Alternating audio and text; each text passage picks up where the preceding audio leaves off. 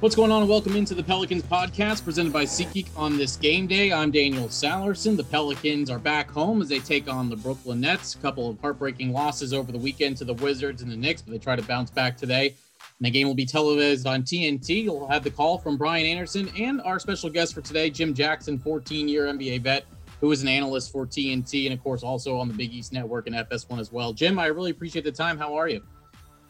I'm good, man. Happy Tuesday. Happy, happy Tuesday. Tu- happy Tuesday to you too. Uh, before we get into an actual matchup in the Brooklyn Nets, just want to.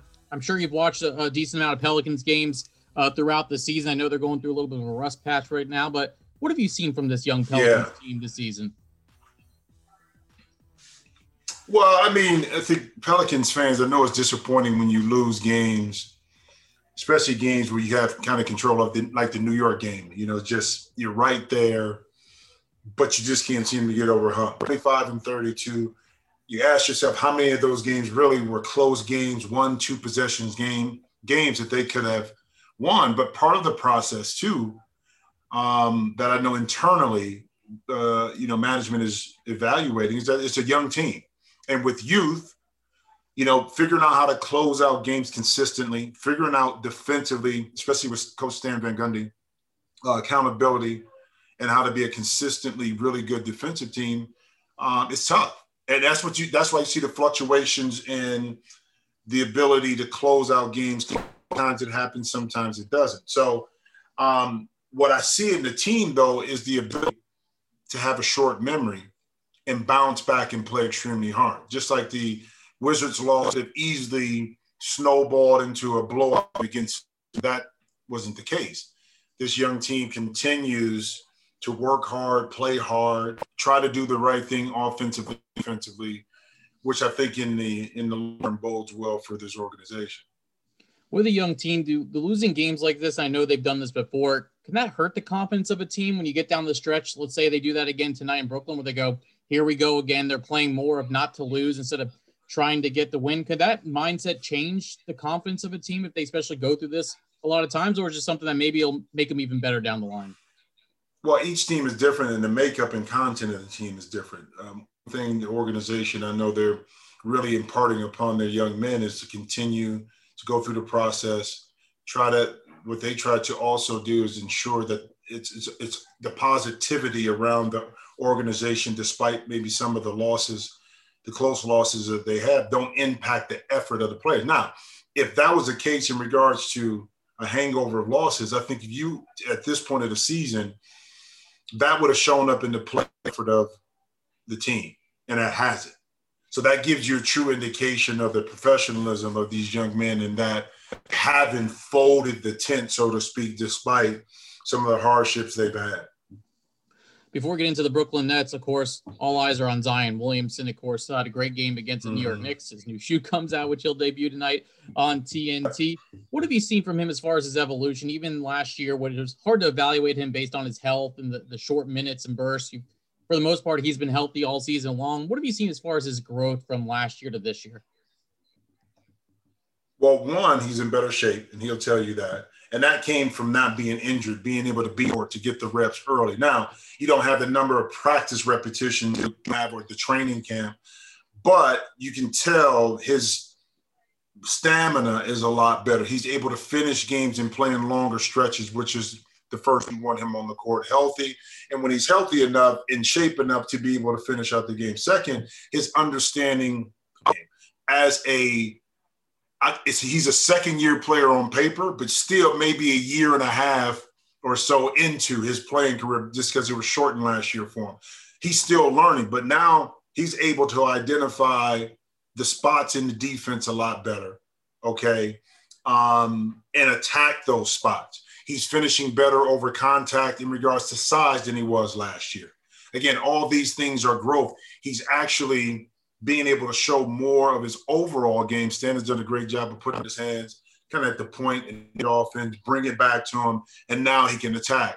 But that's what you expect from a high IQ guy like Zion, a highly motivated young man who's worked on his game, who's now entering into his second year.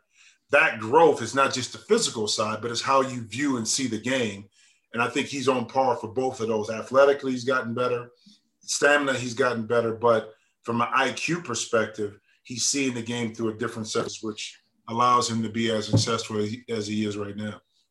As far as tonight's game is concerned, with the Brooklyn Nets, no James Harden and no Kevin Durant, they'll have nine guys available for tonight, mm-hmm. but still a very talented ball club. How do the Pelicans approach tonight's game? One with a sense of urgency with 15 games to go, still uh, up for the play-in, but have a long way to go as far as catching up with San Antonio and of course now Golden State. But as far as tonight's matchup, how can the yeah. Pelicans maybe take advantage of still a really good Brooklyn Nets team that has Kyrie Irving? You know they are shorthanded.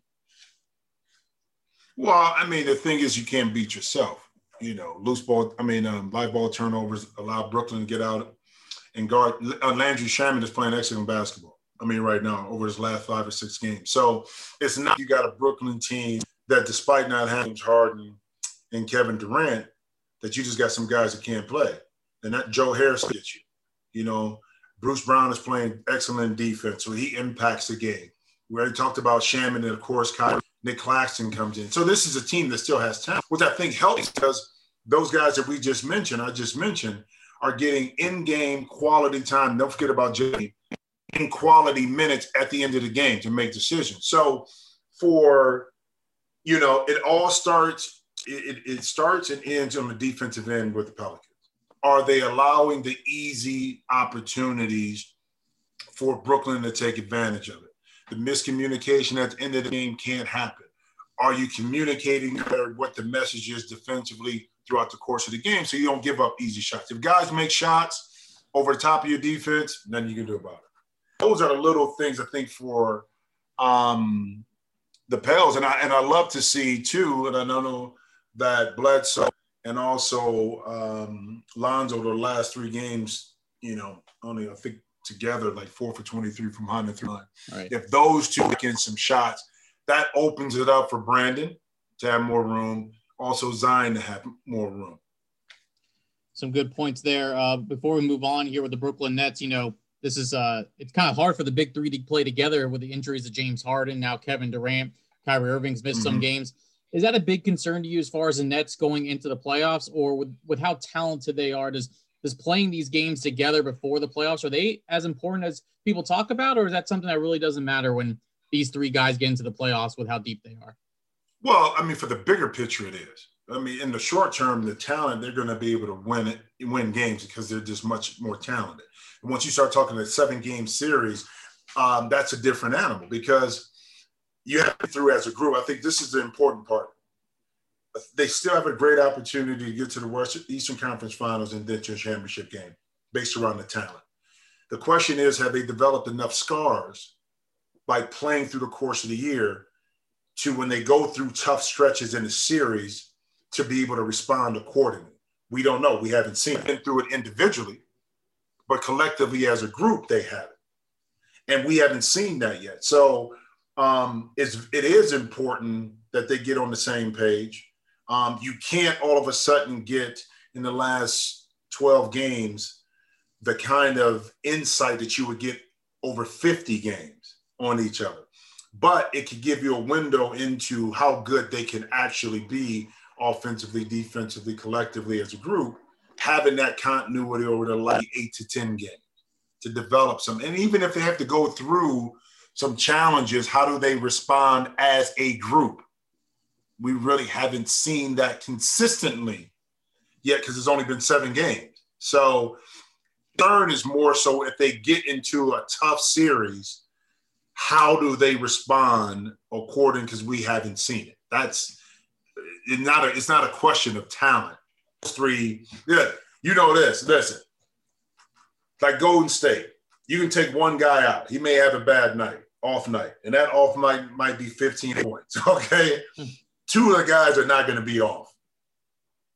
And that's that's the same dynamic you have with Brooklyn. That's what makes it challenging to uh, play against them. Well, I'm glad you brought up Golden State. That was going to be something I addressed at the very end, but I do want to talk about what they're doing now. Of course, for Pelicans fans, it's not been easy to watch as they're trying to chase the Golden State Warriors as one of the teams to get into that playing spot. But the way Steph Curry has been playing lately, I mean, it doesn't surprise us, but it seems like he continues just to show what he's capable of doing. Um, what have you seen from him as far as a lot of people are starting to throw him into the MVP conversation? Um, are, are you buying that mm-hmm. uh, right now? I know it's they have not, you know, clinched a playoff spot yet or fighting for that play-in. But boy, how much has Steph been for this team that is trying to get in even without Klay Thompson? They still have Draymond Green, James Wiseman going through some injury.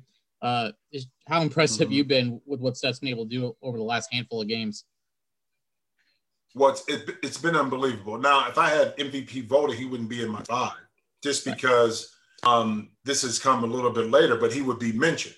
Okay. Um, but I think what he's done is so special because a national TV perspective, Golden State was put on TV. So now he's able to put on a show for the NBA, which they love.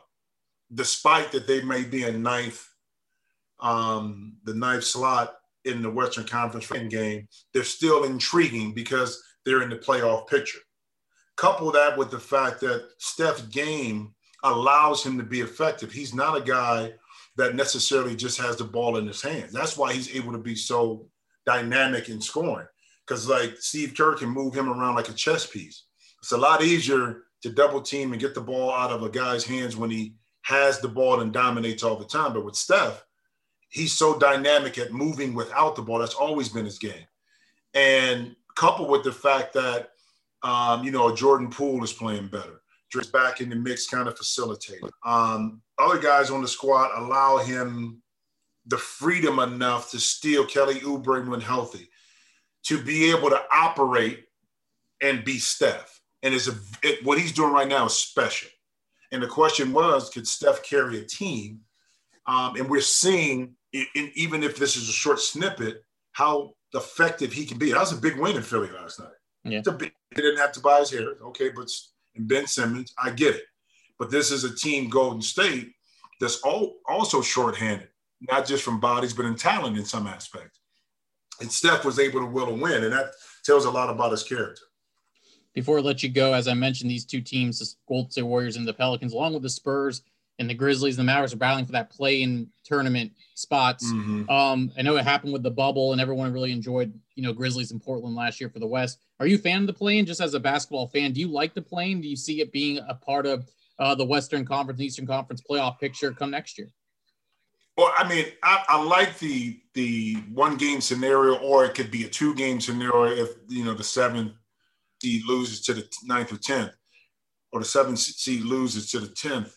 But unfair if you're the seventh seed, if you're in that position, and all year you set yourself up to be ahead of the pack, and yet and still you get a game to be in the playoffs. So, as a fan of it, watching the intrigue and how it brought the excitement, which I think on both ends is going to be dynamic this year. Because if you're the NBA, think about this, Daniel.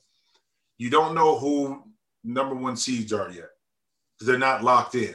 Right. Or the number twos or the number threes. You don't know yet because there's a lot of games left. And that's what the NBA wants. On the back end, you don't know about these play-in scenarios, who's going to be what. You know, and you don't know about the MVP race. You don't know about the rookie of the year race. Probably most improved, Randle probably will get that. But you got all this intrigue at the end of the season, and that's what the NBA is always thriving. Before, you know, Golden State and Cleveland were going to be in the finals. Knew LeBron James MVP or Steph or you know that was a month out. You don't have that now. So going into the last, you know, two weeks of the season, this is what the NBA has always envisioned this kind of intrigue, and I'm I'm excited about it. Yeah, you're absolutely right. Nothing is set in stone, which has been crazy enough with the seeding, mm-hmm. and then you're adding more teams that normally would be out of the playoff picture right now that are still fighting in the Western and Eastern Conference. So I, am with you. I think it's really good for the game of basketball. That's Jim Jackson, of course. He'll be on the call tonight with Brian Anderson for Pelicans and Nets. You can watch it on TNT. You can follow him on Twitter at Jim Jackson 419. Jim, I really appreciate the time. Have a great call, and hopefully we'll talk to you in the future. You got it, bro. Good luck tonight, too. Appreciate it. Thank you. All right, as I mentioned, 6:30 p.m. Central tonight. Pelicans and Nets from the Smoothie King Center. The Pelicans will be back on the road on Thursdays. They'll take on the Orlando Magic tonight, 6:30, with pregame coverage on the radio starting at six o'clock. No local television, so you can watch it with Brian Anderson and Jim Jackson on TNT. You can also listen on ESPN New Orleans 100.3 FM if you want some of the local perspective on tonight's game. We'll have another Pelicans podcast for you tomorrow with Ben Golliver, who wrote a great book called Bubble Ball on his life inside the bubble as a member of the media. Uh, he'll he'll join us tomorrow to talk about his book and also the Pelicans and their race for the play-in spot in the Western Conference. Hope you have a great rest of your day. I know it's a little late as we're getting this podcast, but hopefully this was a great preview before you head to the arena for tonight's ball game. Until tomorrow, for Jim Jackson, I'm Daniel Sallerson. Thanks for listening to the Pelicans podcast presented by SeatGeek.